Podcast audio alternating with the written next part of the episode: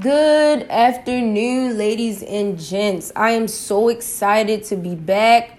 Um, I have an interesting um, topic for you guys, but it's very deep and emotional. So, before I get into it, if there's anybody that is under the age of 18, um, I don't think that this would be a good podcast for you to listen to. It is very, um, it can be very disturbing. So, if you are under the ages of 18, I would advise you to click out of this podcast. But if you are 18 and older, I feel like this wouldn't be too much for you to hear and is very is is very important and it's some really good advice. Even though this could happen to anybody, I just want to make sure that I don't uh, scare my listeners. But at the same time, I want to bless my listeners with some info that they may not know about. So let's get right into it. Anyway, I want to thank you guys for joining. Today's podcast is the effects on sexual assault. The effects on sexual assault. So, the first one that I have written down is shame. What I mean by shame, because I know you're probably trying to figure out what exactly do I mean by shame. Uh, when I say shame, I mean like some people may feel basically ashamed that you know somebody uh, sexually assaulted them. Basically, somebody took something from them without that person giving the other person consent. Basically, they didn't tell the person that they wanted it to happen, or they didn't give the person permission to give, you know, to um, have this sexual encounter with them. Basically, the person took advantage of that person.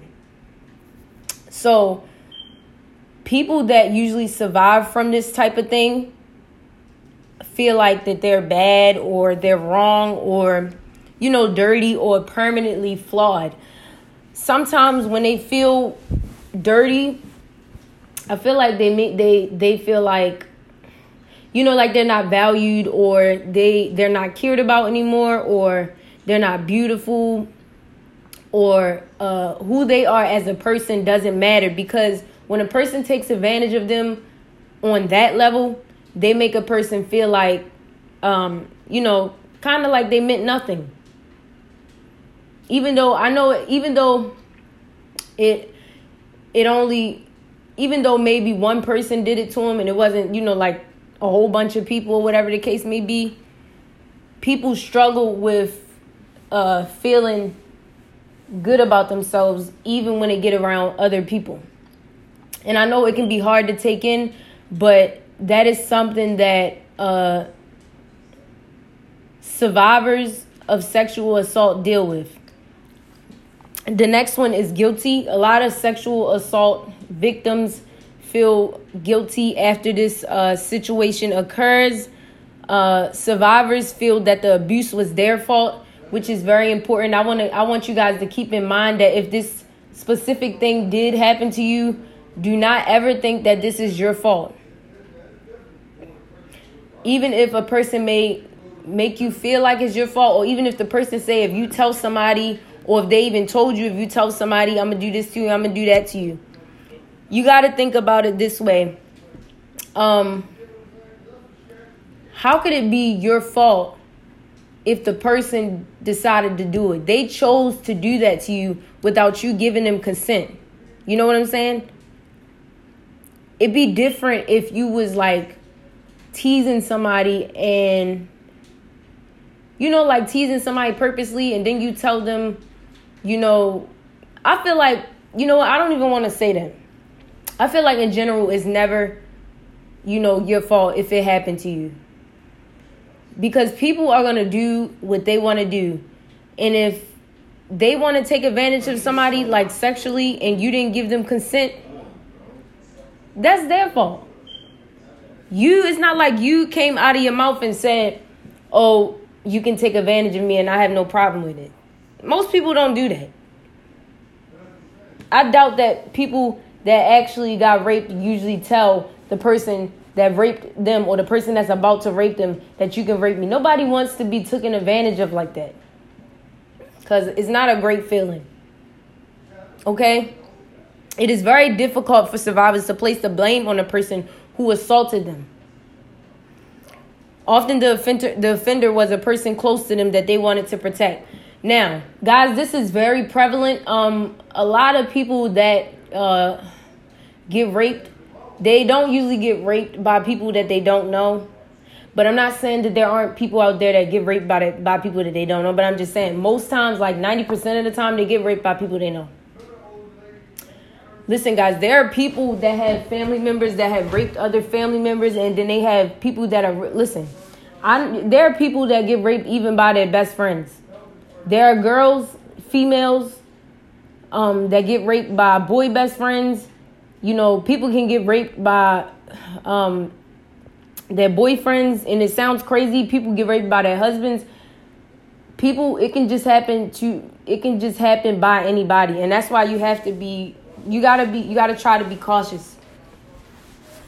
Like i said it's never your fault if it happens to you guys okay? It's not. Don't blame yourself controversially for controversially it may be that by placing the blame on the offender they may they may they then feel helplessness so basically, if they don't blame the person, well, if they don't blame themselves, a lot of times the survivors feel like they're not helping the situation. When really, if you was to walk up to the pol- walk up to a police officer and let them know that a situation happened to you like that, like if you were sexually assaulted or or raped, um, that would help by you telling them that this person did it to you and you telling them why because I don't. My thing is, if you're telling somebody no and you didn't give them permission, how could that be your fault? It's the other person's fault because they decided to not listen to you and just do whatever. Basically, disrespect, disrespect you on all terms. They completely disrespected you and who you are as a person. Denial. Survivors saying it wasn't that bad. It only happened once. I am fine. I don't need anything. Sometimes okay, now I want to talk about this this this is um denial. This is specifically for my listeners that has friends that have been raped or sexually assaulted, guys. If you have a friend that's saying that it wasn't that bad or it only happened once or they're fine and they don't need anything, I'm not saying pressure them to you know, get them to say something different. But I would say get them to tell you the truth because um, them saying that it wasn't that bad, I doubt if that's really what they mean because when a per- everybody doesn't recover from rape first of all, and that's that's the same thing for sexual assault. Sometimes people are damaged for the rest of their lives and when you when you have a friend or a cousin or anybody close to you that you know this happened to you want to really talk to them and get to know how they're doing because you never know what's on a person's mind until you actually talk to them. So like i said and then oh yeah then the other thing is when when it does happen to people sometimes they say these type of things because they just want to cover it up and if a person doesn't get help, the situation can become can become worse. So you wanna you wanna um you wanna try to be there for these people that you know of that it actually happened to. You don't want to, and then you don't want to make them feel bad because it happened to them, make them feel uncomfortable about it because, like I said, it was not their fault. It was the person's fault because they decided to um, disrespect the person on all terms and did not listen to the person when the person said no.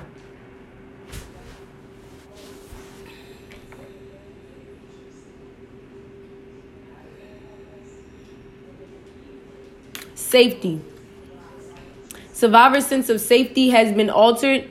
They may assess unsafe situations as safe and, perce- and perceive safe situations as dangerous. It is important to explore what the survivor would feel safe by asking specific questions about safety. This is what they mean by that.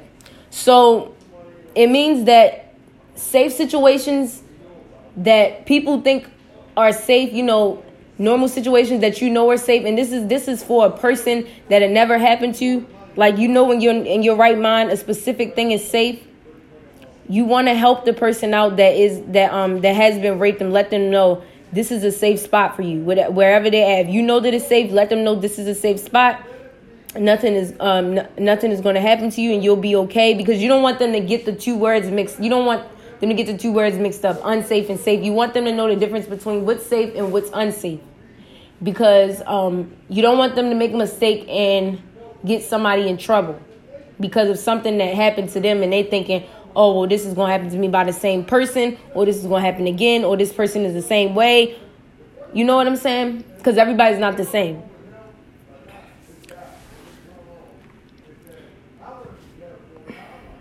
Isolation. Many feel that they do not deserve support, that they are tainted, and that others will not want to be their friends or lovers. This is very important. Some people who have been sexually assaulted and raped, a lot of times they feel like they won't they will never be loved the same or a person won't won't uh well, how can I say it? They just don't think a person will ever treat them you know, you know, treat them. Uh, this is a hard way to explain. Give me a moment. Like I said, they they feel like others may not want to be their friends or lovers, even though there may be people that actually want to love them and be their friends, but it's like they block them out and they, you know, they put walls up because it's hard for them to trust the person again, as well as um, them, you know, staying isolated from these people because it's hard for them to trust again. You know, no, um, know what's right from wrong, who's here for them, who's not, who's not there for them, um, who will keep them safe, and who won't keep them safe. Which is very important for them to know the difference amnesia. A survivor may not remember what happened.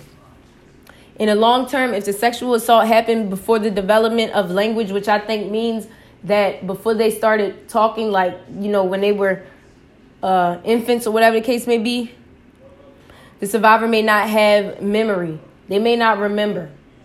And if they do, they may not say nothing until they get older. Sometimes people don't say things at all because they just scared. Because you got people out there that that threaten people, and they say things like, "If you do this, I'm gonna kill you. If you do this, I'm gonna uh, hurt you." You never know what, t- what people say, or they may say something like, "I'm gonna kill a family member of theirs." So you never know. Dissociation. A survivor may have dissociated during the sexual assault incident. They may describe floating up out of their body or looking over their own shoulder during the abuse. Floating up out of their body is a um is a saying. Basically means that they feel like um they didn't feel like themselves uh, during the time that they was being uh taken advantage of. They they um they felt like wow it's really hard to explain it, but basically they just felt like their body jumped out of their body. um, dissociation can happen even when the survivor is not being assaulted or abused.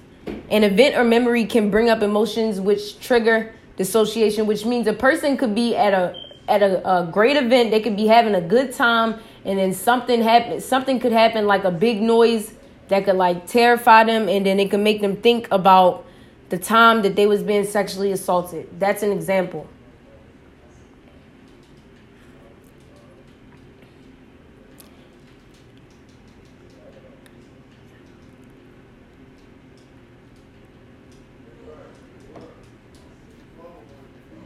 Physical. Survivors may have somatic, somatic body complaints, you know, eating disturbances, anxiety, difficulty concentrating, physical symptoms relating to areas of their body affected by assault.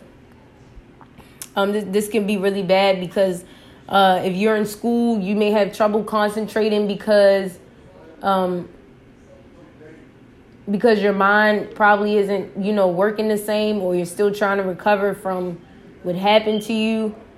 Because, like I said, when things like this happens to people, they don't really feel like themselves anymore, or they're not in they're not really in their happy place or they don't have confidence anymore. Their confidence really, really drops.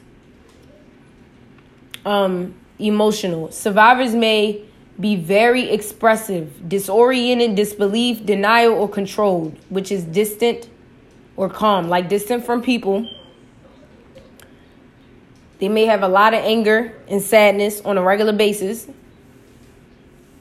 Cogn- cognitive cognitive. I think this was I think that's what how you pronounce it. Cognitive. Survivors may be unable to block out thoughts, uh, uh, thoughts of the of the assault, which means they it may be hard for them to um, erase what uh, the assault that happened in their life. Um, or they may not remember what happened at all. They may constantly think about things they should have done differently which is the same thing as thinking that it's their fault. Nightmares are usual for people um, that have been assaulted. You know, survivors may also have thoughts and fantasies of being in a in a uh, in a familiar situation and mastering the traumatic event. Basically, um, being in control of it. Um, other related issues that may emerge are eating disorders, physical changes, changes in sexuality, substance abuse, self harm, thoughts of suicide.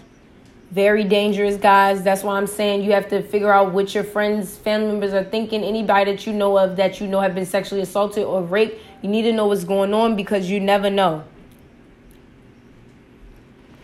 People say they're doing well and they don't be doing well. And um, depression and post traumatic stress.